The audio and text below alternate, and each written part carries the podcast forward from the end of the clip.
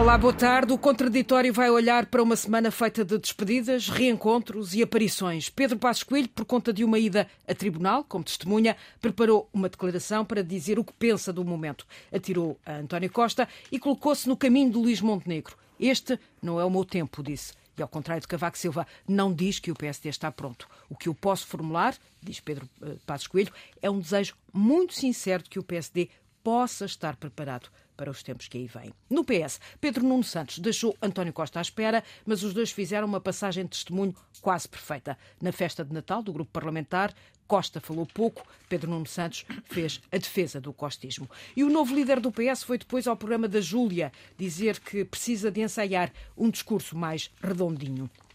Em Belém, Marcelo e Costa, no último Natal juntos, fizeram o balanço do que o Primeiro-Ministro chamou o período de melhores relações entre órgãos de soberania. Com essa frase enigmática de Costa, voltaremos a encontrar-nos em 2026. Por falar em encontros, PSD e CDS voltam a entender-se numa nova aliança democrática. Os dois vão juntos às eleições, num casamento que se estende também às europeias. Muitos ingredientes para este contraditório, hoje com um convidado especial, David Pontes, diretor de informação eh, do Jornal Público, eh, grata por teres aceito esta eh, participação nesta edição, e os residentes, António José Teixeira, diretor de informação da RTP, e Luísa Meireles, diretora de informação da agência Lusa. Isto é um contraditório de diretores.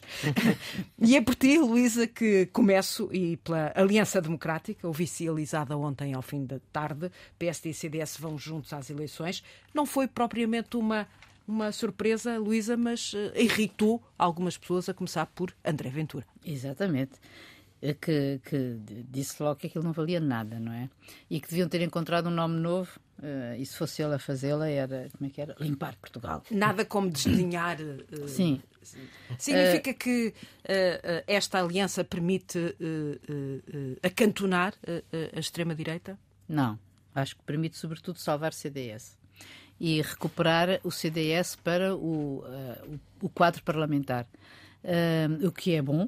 Uh, eu acho que toda a gente reconhece que no campo da direita o CDS sempre teve e tem, continuará e continua a ter bons quadros. Bons quadros com nomes firmados na praça, digamos assim, e que, coisa que o PSD está com algumas dificuldades de apresentar, pelo menos nesta nova, eh, enfim, nesta nova versão. Montenegro, Montenegro ainda disse que vai, eh, já disse que vai apresentar uh, novos nomes e que nos surpreenderão.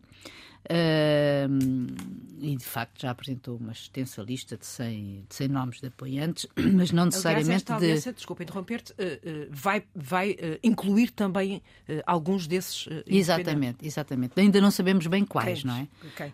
Embora, há, há, já nomes, mas não sabemos bem quais. Seja como for, eu penso que. Um, a adição do CDS às listas do PSD, que na verdade é todo um ciclo, e isso acho, hum, acho positivo, uh, porque é para. Eh, é, nos Açores já sabia que seria, portanto, é para, para, as eleições nos Açores, para as nacionais, para as europeias e ainda para as autárquicas do ano que vem. O que salva também uh, Nuno Melo. Uh, salva mantém, Nuno, exato. poderá manter Nuno Melo em Bruxelas. Em Bruxelas, não. Eu penso que Nuno Melo vai ser em Lisboa, não é? Sim. Vai ser, enfim, não sei se é Lisboa, se pelo menos salva um, pelo menos um lugar lá. Uh, salvará esse lugar, sim, e salvará também um outro pelo Porto, pelo menos é essa a promessa, uh, ou o acordo, que poderá ir até quatro. E, eu acho bem, eu acho bem porque acho que faz falta uma, um, um, um, a direita, tal como ela é uh, vista e praticada pelo, pelo, pelo CDS. Nós já temos falado sobre isso.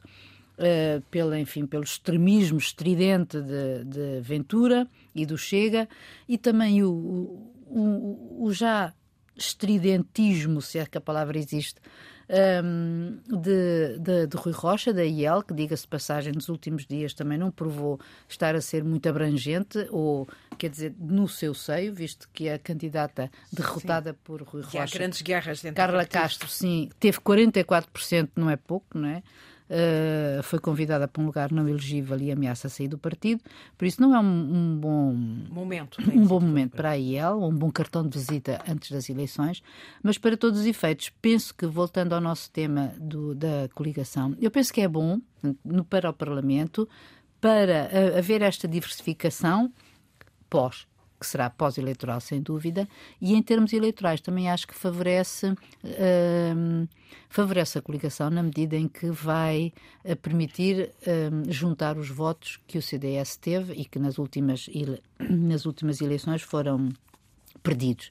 Um, se isso de facto varia alguma coisa ou se não sei se isto te contenta se a soma dos votos uh, sim se é mais é, é mais favorável do que, do que os dois separados. Exato. Eh, eu já regresso a ti Luísa. David Pontos uh, concordas de alguma forma com a Luísa quando quando ela diz que esta aliança democrática favorece o CDS sobretudo? Concordo sim mas deixa-me começar por agradecer o vosso convite e manifestar aqui o interesse que tenho nele porque sou ouvinte há muitos anos deste deste programa normalmente em podcast e por isso é uma honra poder participar Nós é que junto de gente tão. Eh, deixa também tão dizer só que estás à distância, estás, estás nos estúdios eh, da Antena 1 no Porto. Um, eh, não estás aqui fisicamente nesta mesa, mas juntos connosco, claro. só para, para clarificar isso. Uh, David. Uh, Sim, eu acho, que é, eu acho que é um excelente acordo para, para o CDS, que provavelmente os livra da extinção e do desaparecimento, e é provavelmente um bom acordo para o PSD, apesar de tudo. É, é evidente que não, nós não sabemos as contas, à partida no método de onde isto favorecerá uh, a recuperação desses votos que foram completamente desperdiçados, o que quer que eles tenham, se estou a olhar para as anteriores eleições, e houve uma série de votos que foram desperdiçados no CDS-PP que não, que não conseguiu eleger ninguém e, à partida, numa questão de, de simples matemática, isso favorecerá o PSD. Mas acho que, sendo contraditório, este é o nome do programa, e apesar de ir buscar uma coisa a um passado distante, também dá, de alguma forma, uma ideia de que o PSD tem esta capacidade que não tem demonstrado nos últimos tempos de ser um bocadinho mais abrangente, de ultrapassar as suas próprias delimitações e de mostrar aqui alguma frescura. Volto a dizer, contraditório com a ideia de que estamos a recuperar uma aliança de 79, mas eh, o passado também, quando, quando se torna distante, tem esta coisa mágica de que nos parece sempre bem, independentemente. E no fundo, juízo. Eh, David, são dois partidos que se conhecem bem eh, apesar de no passado também eh, serem, serem, serem eh, adversários, a verdade é que é mais aquilo que os une do que aquilo que os distingue. Sim, e eu, eu, eu acho que para os eleitores, nomeadamente do PSD, não há nenhuma estranheza nem nenhuma interrogação difícil para responder neste caso. E poderá-se dar um, uma situação interessante, independentemente do cenário, obviamente, que viermos a ter no, próprio, no próximo Parlamento. Há aqui umas. Pode, pode o CDS constituir uma espécie de tampão que contraste de outra maneira, até porque normalmente eles tinham, o CDS tinha uma agenda que foi capturada com outra estridência, quer pela iniciativa liberal, quer pelo Chega, e se olharmos para o hemiciclo, de repente podemos ter esse fenómeno interessante de ter ali uma voz que de alguma forma eh, isente o PSD de às vezes assumir eh, posições mais gritantes para estar sempre em sintonia com quem lhe faz oposição, entre aspas, à direita. E o, e o CDS pode ter esse efeito de lenitivo e ajudar numa composição do próximo hemiciclo, isto para além, obviamente, de, de, de, não estarmos aqui a discutir quem é que vai vencer ou não as próximas eleições, mas ajudar um hemiciclo um bocadinho diferente e ajudar a que o, que o PSD possa se manter mais central, tendo ao seu lado alguém que lhe vai protegendo as costas à direita, se me é permitida a expressão. António uh, José Teixeira, uh, o, o, CDS pode servir de tampão a esse, a esse extremismo, a esse populismo, ou, ou terá a tentação, no Melo, de uh, usar? Eu estou a lembrar-me da campanha que fez, ainda com, com, as, com Cristas na liderança do, uhum. do CDS, em que ele foi muito extremista, ele próprio. Mas será que se vai conter? vai ter um discurso moderado? Ok, as boas-vindas também ao David Pontes. Eh, eu concordo com ele quando diz que o CDS, ou Nuno Melo, que é o líder do CDS, pode corporizar um pouco ou dispensar o PSD de ser mais tonitruante quando ataca o próprio Partido Socialista, deixando o Luís Montenegro mais o homem que corporiza uma alternativa mais moderada. Poderá tentar estancar um pouco porque assumirá algum discurso mais, uh, mais próximo, apesar de tudo, embora não confunda, obviamente, o CDS com, com o Chega, mas em algumas causas do mundo rural, dos desfavorecidos, de, do da setor social, do combate à corrupção, de, etc., uh, tudo isso pode ser um discurso mais assumido pelo CDS. Isto salva o CDS, manifestamente. Uh, o CDS corria esse risco de desaparecimento, tem bons quadros, pode ter na Assembleia uma voz voz, Mas no histórico é curioso que o CDS já esteve na posição de grande aliado da velha, recordada pelo David há pouco, de 79-80, da velha AD. Era um tempo em que a dimensão das coisas passava por Sá Carneiro, Balsemão, eh, Adelina Mar da Costa, Freitas do Amaral, enfim, eh, as dimensões eram, eram as que eram. Curiosamente, Gonçalo Ribeiro Teles. Gonçalo Ribeiro Teles pelo PPM, que desta vez não quis alinhar nesta, eh, digamos, reprodução literal deste trio. Também tinha independentes à época. Curiosamente, a AD, nos seus velhos tempos, que conquistou resultados significativos, 45%, 47% dos votos, depois deu origem a um governo de bloco central. E finalmente apareceu Cavaco Silva, o homem que mais combateu e quase dissolveu o CDS. Convém lembrá-lo que as suas maiorias absolutas encostaram o CDS ao tal partido do táxi. E depois, mais tarde, temos o histórico de Drão Barroso, Santana Lopes, Pedro Passos Coelho, que tiveram no CDS um parceiro eh, importante.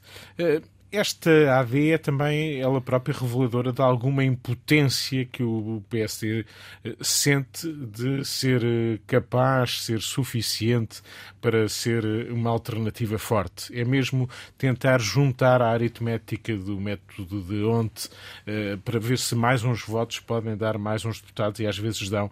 Essas contas fazem sentido, mas elas próprias são reveladoras de que o PSD sente que não é suficiente para enfrentar o PS e ser necessariamente à partida sentir-se capaz de, sem, sem este agregar de votos que deixa de fora a iniciativa liberal, que corre o risco de ter uma quebra significativa nestas eleições. Eu te perguntar exatamente é, isso. Eu... Qual é o papel da iniciativa liberal no meio disto tudo? Não acho que é um papel muito difícil. esta coligação? Eh, acho que esta liderança é uma liderança que um erro de casting. tem um tem um discurso muito agreste, zangado, uh, muitas vezes incapaz sequer de unir o próprio partido tão jovem ainda e que já mostra tanta fragmentação e ao mesmo tempo alguma arrogância simultaneamente.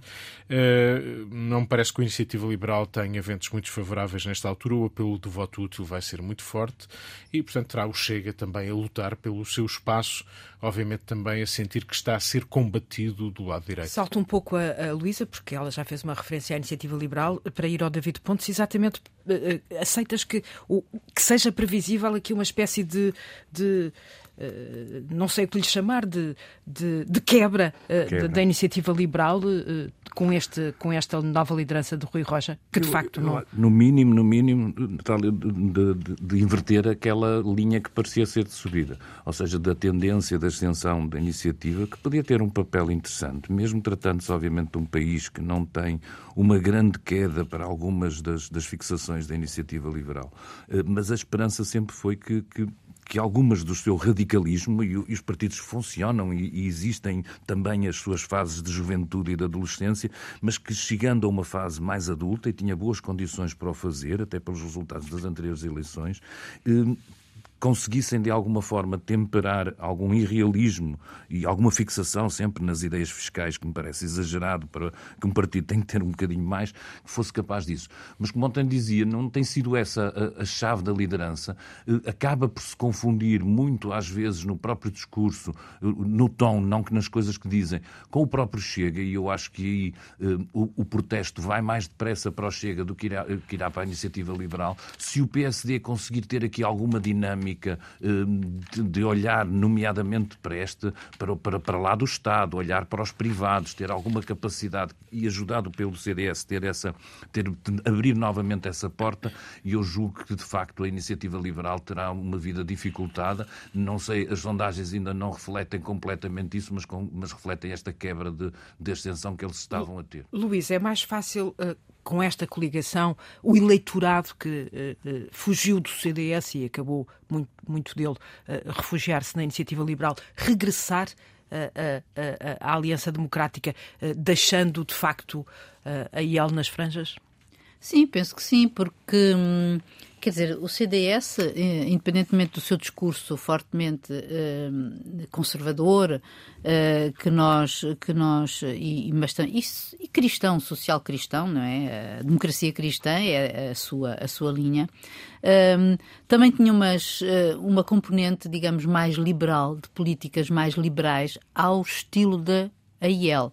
Um, e eu penso que essas, essa, esses representantes dessa tendência estarão um pouco, terão sim, poderão ter sido atraídos pela IEL. Mas eu acho que a IEL neste momento não uh, uh, uh, representa e de, facto um nicho. Há certa maneira, tal como disse o David, a maioria do povo português, país pobre e dependente do Estado, na sua grande maioria, é, é, dependente do Estado, no sentido que temos muitos, temos muitos uhum. reformados, os funcionários públicos são o que são, uh, em, todos os, em todos os países do mundo, mas um, uh, atrever-se, digamos assim, as políticas de ruptura uh, da privatização, etc., que a IEL promove e não são de grande. Penso que não, eh, parte delas não se coadunam com o que é a razão de ser do, do, do CDS. Portanto, penso que sim, que podem ir, eh, que podem voltar, eh, mas não esquecer também que há uma parte do CDS que também foi para o Chega uh, e poderão também reencontrar-se. E penso que esta AD pode ser, uh, independentemente dos resultados. Ou de, Favorecer a direita democrática. Favorecer a direita democrática, é exatamente Ou a direita moderada. Eu julgo que aí há, há, um problema que tem a ver com as lideranças. As lideranças são muito importantes. E, e as capacidades. Seja em que partido for. Seja em que partido for. E eu julgo que aqui a, a capacidade de liderança de Pedro Nuno Santos e de se assumir como uh, homem, uh, digamos, com ambições que e tem, da esquerda, e transmitir um espírito, o tal espírito fazedor que o PS reclama, o Pedro Nuno Santos, uh, vai se confrontar com Luís Montenegro também que que tem que demonstrar a capacidade, que até agora não é uma evidência, de ser um primeiro-ministro, de ser um reformista, de ser um homem que eh, faz perceber aos portugueses que está ali um líder capaz da tal mudança. E essas duas coisas eh, são muito importantes, mais do que a aritmética agregadora, mais do que um recuperar o passado dos longínquos, que convém dizer, entre 79 e 83, apesar da imagem que história nos traz de alguma glória, eh, foram, foram obviamente muito agrestes, porque a meio do caminho duas das figuras importantes eh, dessa AD morreram e, portanto, isso fez toda a diferença. Mas isto não vai obrigar André Ventura a gritar ainda mais? Provavelmente, e desse ponto de vista também é, é, é, de não pôr de parte que isso também fará desgaste no PSD. Se calhar, nesta altura, eh, André Ventura vai ter que lutar mais pela vida e vai ter que ter duas frentes muito fortes e uma delas vai ser, obviamente, aproveitar as fragilidades que encontrar no CDS e no PSD. E isso vai acontecer. Uh, Luísa, uh, um chega isolado e acantonado uh, não pode ser ainda mais perigoso do que Vamos a ver o que acontece, porque ele também pode pegar, uh, não sei, uh, uh, o, eu, vem à memória as palavras de Passos Coelho no tal... No... Na tal aparição. Já Na... lá vamos a essas, a todas não, é... mas sim, mas podes fazer Não, é porque claro. ele disse claramente que a direita deve ter aguda consciência dos tempos que aí vêm. Uh, e ele estava eu... a incluir a direita toda. Imagino. Pois eu, acho, eu acho que sim, quando claro. se fala da direita não se, claro. não, não se distingue. O Ventura, aliás, logo a seguir colou-se colou colou completamente. Mas também, pouco tempo depois, veio dizer que estava disposto a apresentar uma moção uh, de rejeição do programa do governo. Que, enfim, Portanto, já começou já, a fazer já, esse Exatamente, para, começou. para fechar eh, esta, esta, esta, este tema da Aliança eh, Democrática, David Pontes, uh, também partilhas desta ideia de que, uh, ou não, de que um chega acantonado e isolado eh, pode ainda ser mais perigoso para deixa, as restantes direitos. Deixa-me abrir aqui, um, se calhar, uma pista um bocadinho diferente. Eu tenho algum receio que, que, que a influência que o Chega ter, tem tido sobre a sociedade, nomeadamente esta sociedade que discute política e que se preocupa política, esteja para lá da própria força e da sua expressão eleitoral.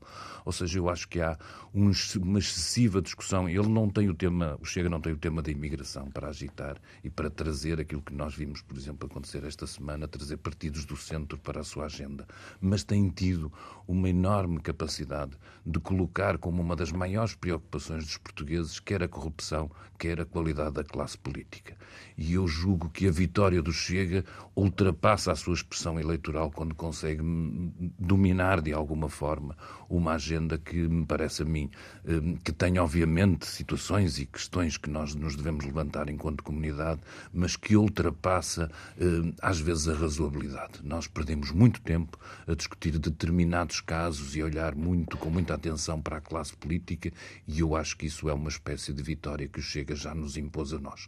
Não terá, não terá tido a capacidade de fazer aquilo que fez, que faz a Frente Nacional em França, de colocar um partido centrista como o de Macron a, a negociar com a direita a legislação restritiva para os imigrantes, porque seria de alguma forma completamente deslocado da nossa realidade, mas a, o domínio que tem no dia a dia, nos nossos noticiários, no, no, questões, quer da corrupção, quer da qualidade da classe política, eu acho que advém já, de alguma forma, de, daquilo que o Chega consegue fazer e, nesse aspecto, eh, teremos ainda ter, uns meses bastante intensos ao longo de 2024, com muitos casos e com muito, muito alimento possível para o Chega que não tem a ver só com a confrontação eleitoral de ideias.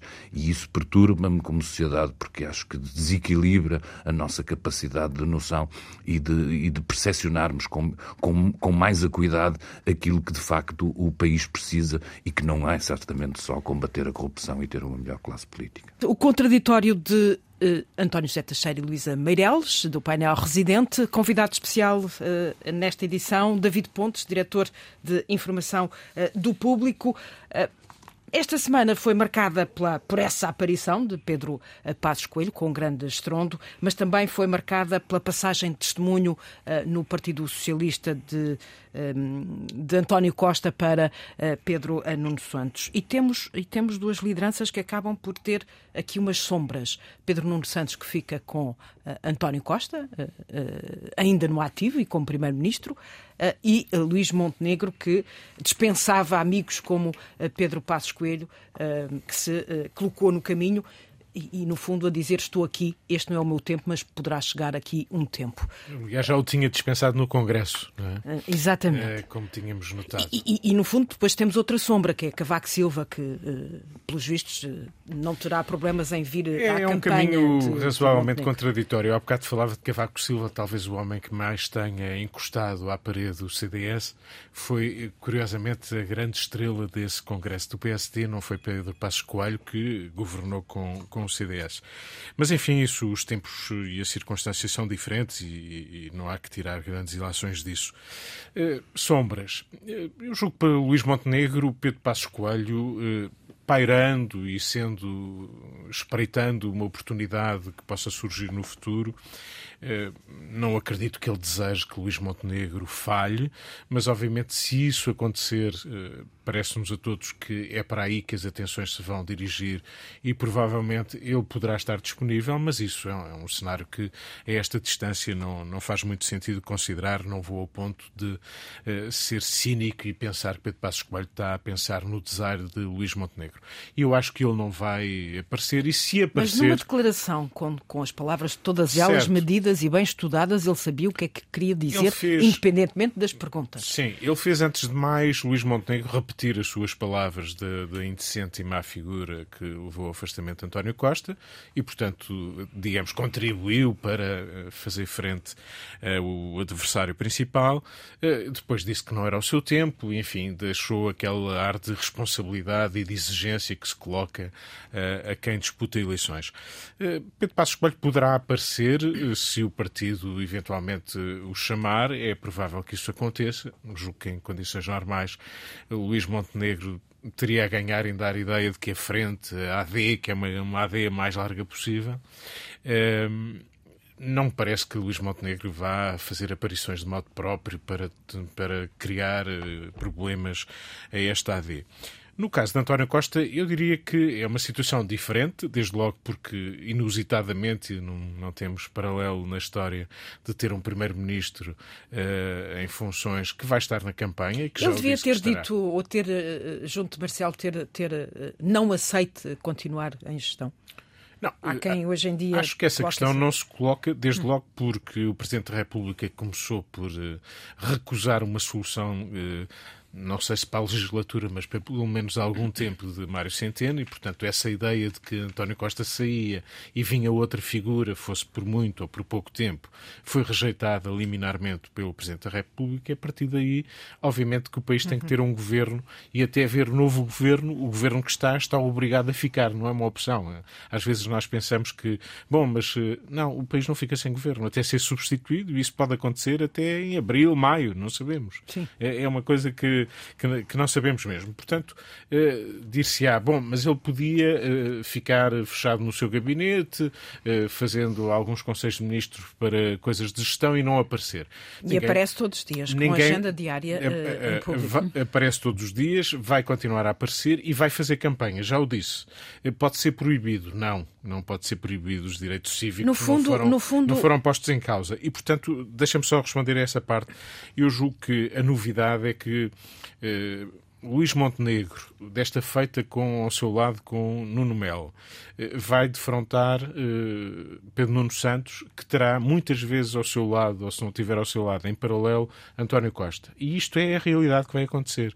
E ela, ao contrário das expectativas que talvez o PST tenha alimentado, que o bom adversário para o PST era Pedro Nuno Santos, talvez não tenha contado que, se calhar, por estranho que possa parecer, por contraditório que muitas vezes uh, seja, a campanha é contra Pedro António Nuno Santos e António Costa vão estar mais uma unidos dupla... do que alguma vez estiveram nas suas carreiras políticas. É uma dupla perfeita, Luísa Meirelles? Sim, para então vamos trabalhar para o mesmo. Sim. Eu acho que é basicamente isso. Até Aliás... porque é o legado de António Costa que tem em causa. Pois, portanto, eu acho que... E que vai a votos, no fundo. Sim, eu acho que aqui Ou melhor, nem é... que vai a exame. Nem é até uma questão de sombra, quer dizer, isso pode colocar-se depois, quando se houver, eh, depois do resultado das eleições, uhum. E enfim, se o Partido Socialista saísse vencedor, uh, aí sim poderia haver uma sombra. Ou seja, António Costa não faz sombra a, a Pedro Nuno Santos, mas Pedro Passos Coelho pode fazer sombra a Luís Montenegro.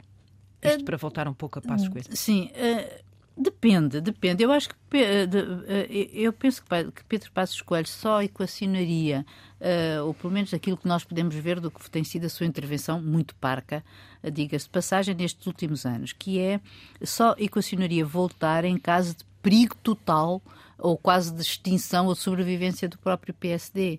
Uh, ou eventualmente uh, uh, regressar para outros voos, tipo Presidência da República, daqui a, daqui a Ele sempre disse que não era um lugar que queria. Exatamente, mas às vezes as coisas mudam. como a gente sabe, em política tudo muda, num instante. E, um, e por isso uh, creio que ele pode fazer sombra no sentido de que pode ir uh, lançando pequenas uh, frases ou afirmações que vão contra aquilo que diz que tem sido o pensamento de Montenegro. há bocado falámos sobre essa tal frase equívoca, uhum. que foi interpretada como podendo incluir o Chega. Mas Quando Montenegro... Luís Montenegro afasta totalmente. Exatamente. E fez de conta que não ouviu a frase. Ele não disse nada sobre isso. Pelo contrário, avançou para um, um, outro registro que eu não sei se não é perigoso para um, um, um candidato às urnas, que é, uh, ele já tinha prometido a descida do IRS e agora prometeu também o aumento do salário mínimo para 1.100 euros, acho eu, uhum. um, e, e, é para além daquilo que ele já tinha prometido do combate de, do complemento solidário dos idosos.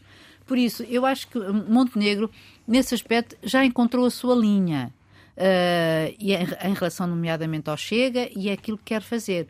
Passos, uh, Passos Coelho pode vir uh, a contrariá-lo em algumas das suas intervenções, mas penso que, apesar de tudo, uh, para, para Passos Coelho, assim como para, é mais importante o PSD e neste momento, como ele próprio diz, é importante que seja um que PSD direita... que ele não sabe se está Vai preparado. ser mais o PS a lembrar. David. Exato. Eu acho que estes dois protagonistas, quer Luís Montenegro, quer Pedro Nuno Santos, têm o problema de não poder matar o pai. Matar o pai é sempre uma, um momento de alívio e de evitar aquilo que eu julgo que vai acontecer. E para mim a história da sombra tem mais a ver com as comparações que são feitas implicitamente por muitas pessoas que olham e veem eh, eh, aquilo que poderia ser e que seria diferente se o protagonista for outro. E isto não fala normalmente, não fala neste caso, muito bem da qualidade dos atuais quando comparados em termos de capacidade política, de argumentação, de, de, de, de sagacidade eh, em relação aos anteriores. No caso de Pedro Nuno, a coisa fica um bocadinho mais difícil nesta comparação, porque de facto eh, eh, António Costa vai estar por aí e aquele otimismo. Ou seja, Pedro. Nuno apresenta-se, Pedro Nuno Santos apresenta-se umas eleições para defender um legado que não é o dele que não é o dele, e com alguém a dizer, é se calhar tu estás aí, mas quem deveria estar eh, era uma outra figura que ainda aí está de alguma forma. Isto é um país muito estranho, porque nós tivemos um primeiro-ministro há bem pouco tempo a dizer que nem sequer achava que teria mais funções públicas e de repente estamos aqui a falar dele como um ativo em relação à própria campanha do PS e a capacidade que terá até de conquistar alguma uh, simpatia e de ajudar a equilibrar uh, Pedro Nuno Santos. Assim, Luís Montenegro fica com uma sombra que é Pedro Passos Coelho. Também vale a pena lembrar que ainda há bem pouco tempo, eh, eh, nestes corredores em que nós frequentamos, se falava, e se de repente, agora que aconteceu a queda do governo, o PSD mudar de líder, o que é um absurdo, como é evidente, seria um absurdo, mas falou-se e sentiu-se isso e o, e o, Congresso foi importante. Ou seja, há um PSD que continua a desejar Pedro, ah, de uh, alguma Pedro forma. Passos Coelho. E, e Luís Montenegro vai ter que, no fundo, ultrapassar essa sombra, lutar contra o, o candidato do PS e ainda contra um primeiro-ministro ministro eh, em funções. Não é, obviamente, eh, tarefa fácil e julgo que eles têm este, têm este problema eh, que tem muito a ver também com a avaliação que se vai fazer. Eles não, têm, não tiveram, no caso de Pedro Nuno Santos, também tempo para afirmar aquilo melhor, aquilo que poderá ser a sua liderança. Todos nós, obviamente, olhamos diariamente ou semanalmente para aquilo que Pedro Nuno Santos vai fazendo pós, pós-eleição para tentar perceber qual será o seu tom do discurso e isso não é tão tão fácil ou é mais difícil quando se tem ao lado um político tão hábil que vai nos estar todos os dias a lembrar da sua capacidade política, independentemente da avaliação que façamos dele como governador, que se chama António Costa e que tem o peso que tem e a capacidade política que tem. E como é que podemos ver, António, o, o, interpretar aquela frase uh, à saída de Belém, mesmo na última frase do discurso de, de, de António Costa a despedir-se de Marcelo, vamos voltar a, a reencontrar-nos, isto é uma redundância minha, uh, vamos reencontrar-nos em uh, eh, 2026. O que é que isto 2026. pode significar? É mais um mistério.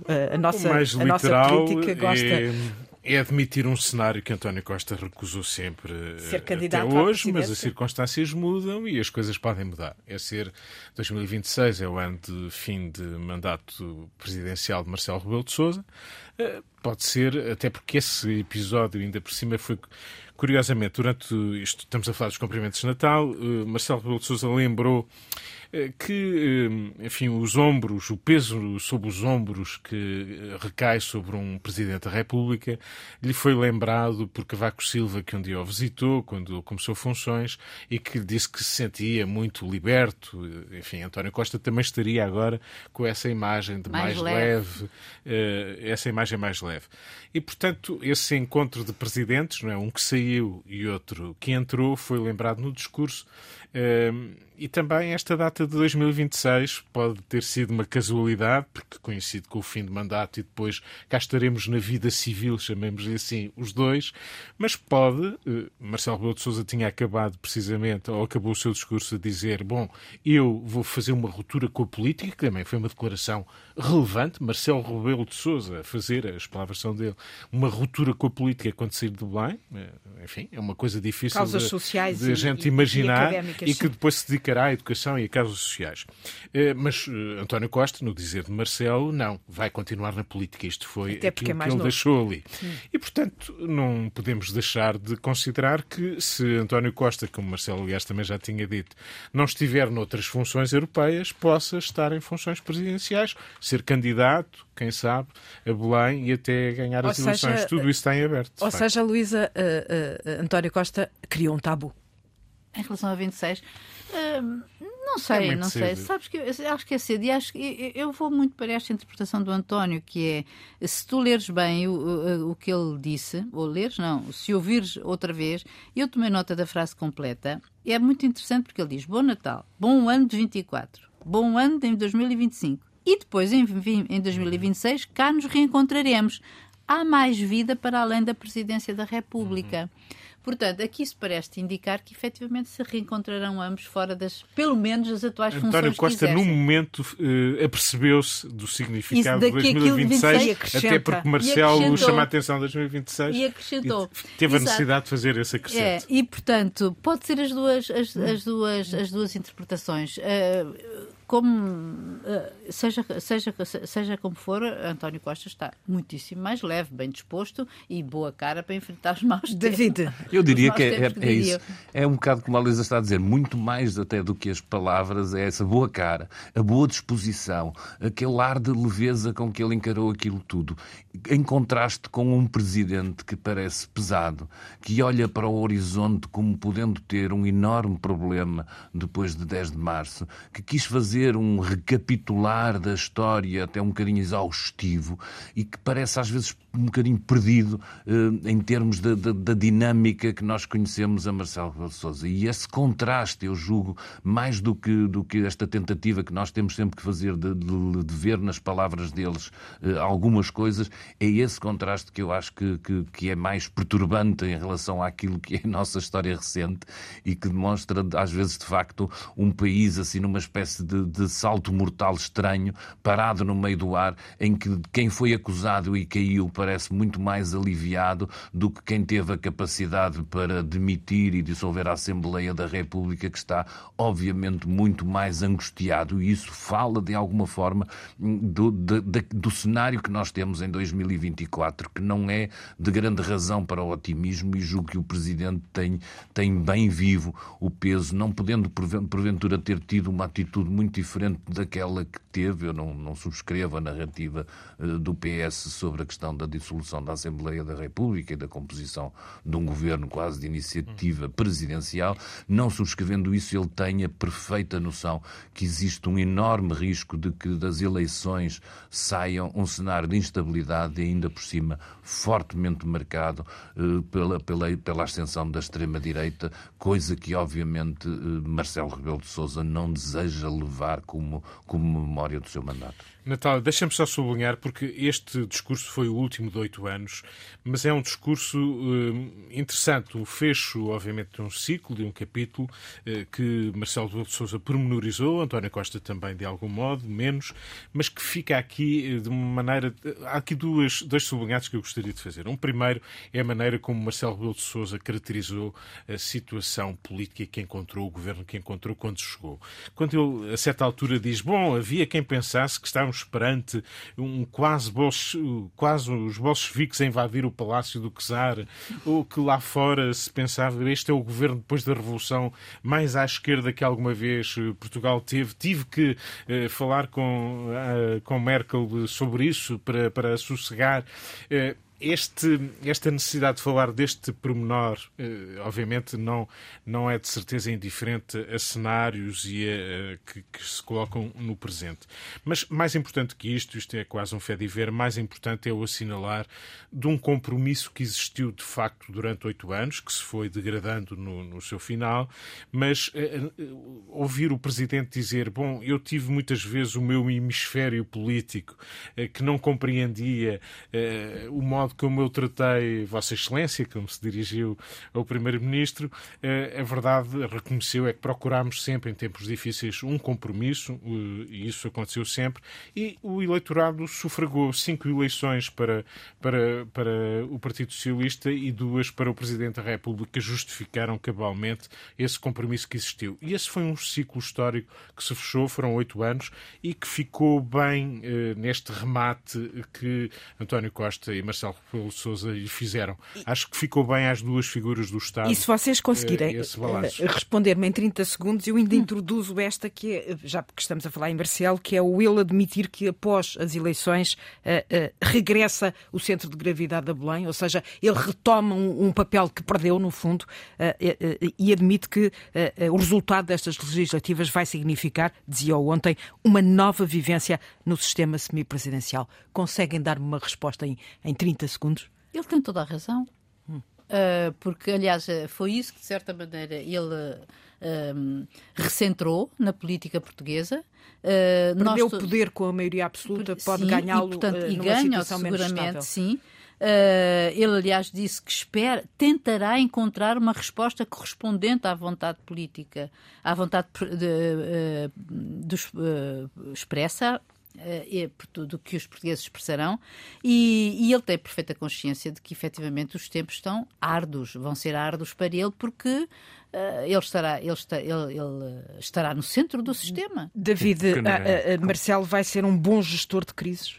Ele é um bom gestor de crise, apesar de tudo. O sublinhado do António é importante, para lá da política da, da competição, a capacidade que tem gente vinda de, de diferentes pontos, se entender, é, é, sempre exemplar e é bom exemplo que a gente faz passar para a sociedade.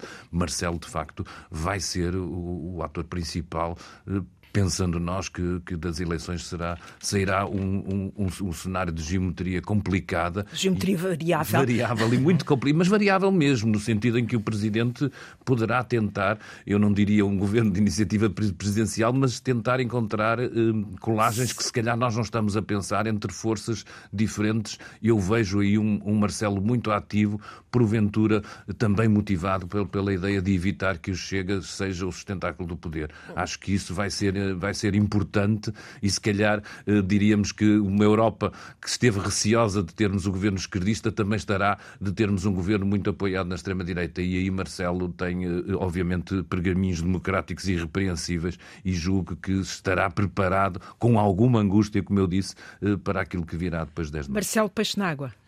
Sim, uh, disse nunca encontrei, não encontrei no século XXI, isto é quase o historiador a falar, um semipresidencialismo, foi esse o teu ponto de partida, tão pacífico como o português. Duas palavras apenas para o caracterizar. Marcelo foi, em tempos difíceis, cúmplice e explicador da política governamental, passou depois, e foi-o algumas vezes nos incêndios e na ponta final destes oito anos, um crítico exigente do poder executivo. E desse ponto de vista fez uma interpretação dos poderes presidenciais presidenciais com uma amplitude grande. Ainda assim, ele, eh, digamos, conseguiu estar à altura desse compromisso. Apelo à vossa capacidade de síntese. O que fica por dizer, Luísa Meireles? Olha, já que estamos em tempo de Natal, uma notícia que veio a público esta, esta semana e que tem a ver com o número de sem-abrigos em Portugal. Uh, desta vez, uh, pela, ou melhor, pela primeira vez, foram todos os municípios responderam uh, sobre o, o, o número uh, que havia de, 100, de, pessoas nestas condições nas suas respectivas áreas, um, e o número são 10.700, dos quais 6.000 sem teto, absolutamente, ou seja, os que vivem na rua, e os restantes com, em alojamentos temporários. Uh, eu acho isto faz particular impressão porque são é uma pessoa sem abrigo por cada mil portugueses um, e nós também já suspeitávamos, a maioria vive no Alentejo, na área metropolitana no, e no Algarve. São homens com mais de 45 anos, com várias problemáticas associadas e são portuguesas. David Pontes, o que é que fica? Eu queria deixar uma coisa simpática. Esta semana foi homenageado o, o arquiteto Álvaro Siza e ele tem neste momento uh, a sua última obra aberta para quem quer quiser visitar. É a extensão uh, do Museu de Serralves, que quase passou na sua maneira de, de trabalhar uh, a, a, estar a mexer naquilo que já era um objeto de, de, culto, que é o Museu de Serralves. Temos a, a nova ala Álvaro Siza, ela está despida de obras de arte para ser contemplada enquanto ela própria também uma obra de arte. Eh, é um valor seguro, eh, aquele que, se construiu à volta de Álvaro Siza, mas não só, obviamente, de outros arquitetos, eh, uma marca de um país que consegue atrair alunos, estudantes e consegue ser referência nesta arte. E eu julgo que temos agora aqui por aí uns dias livres e é uma boa oportunidade, mesmo parecendo estranho, ir visitar uma aula vazia de um museu, porque é, obviamente, refletir sobre a arquitetura deste mestre. António José Teixeira. Olha, num tempo em que a Europa e a França, particularmente esta semana, uh, soubemos disso, e isso está a ser uma questão muito batida em França, uh, num tempo em que a Europa coloca algumas barreiras ou barreiras significativas aos imigrantes, enfim, os imigrantes são uma entidade que podíamos caracterizar melhor, mas em Portugal, que é o que interessa e é essa a observação que deixo, representam cerca de 800, 800 mil pessoas, 7 1,5% da população portuguesa, eh, soubemos inicialmente pelo público que deram um saldo positivo de 1.600 milhões à Segurança Social, o valor mais elevado de sempre. Os imigrantes em Portugal contribuem sete vezes mais do que beneficiam da Segurança Social. Sem eles, a nossa vida não seria a mesma. Nós precisamos de imigrantes e precisamos, sobretudo, de integrar mais imigrantes. Acho que esta notícia pode quebrar muito esta demagogia populista, perigosa e, e, inimiga da civilização, e, que é rejeitar os imigrantes. E é um tema que vamos ter que voltar aqui uh, com maior profundidade. O contraditório de António José Teixeira, Luísa Meireles e nesta edição a presença especial de David Pontes, diretor de informação do Jornal Público, a quem agradeço a disponibilidade. O contraditório fica disponível em podcast. Regressamos já no próximo ano.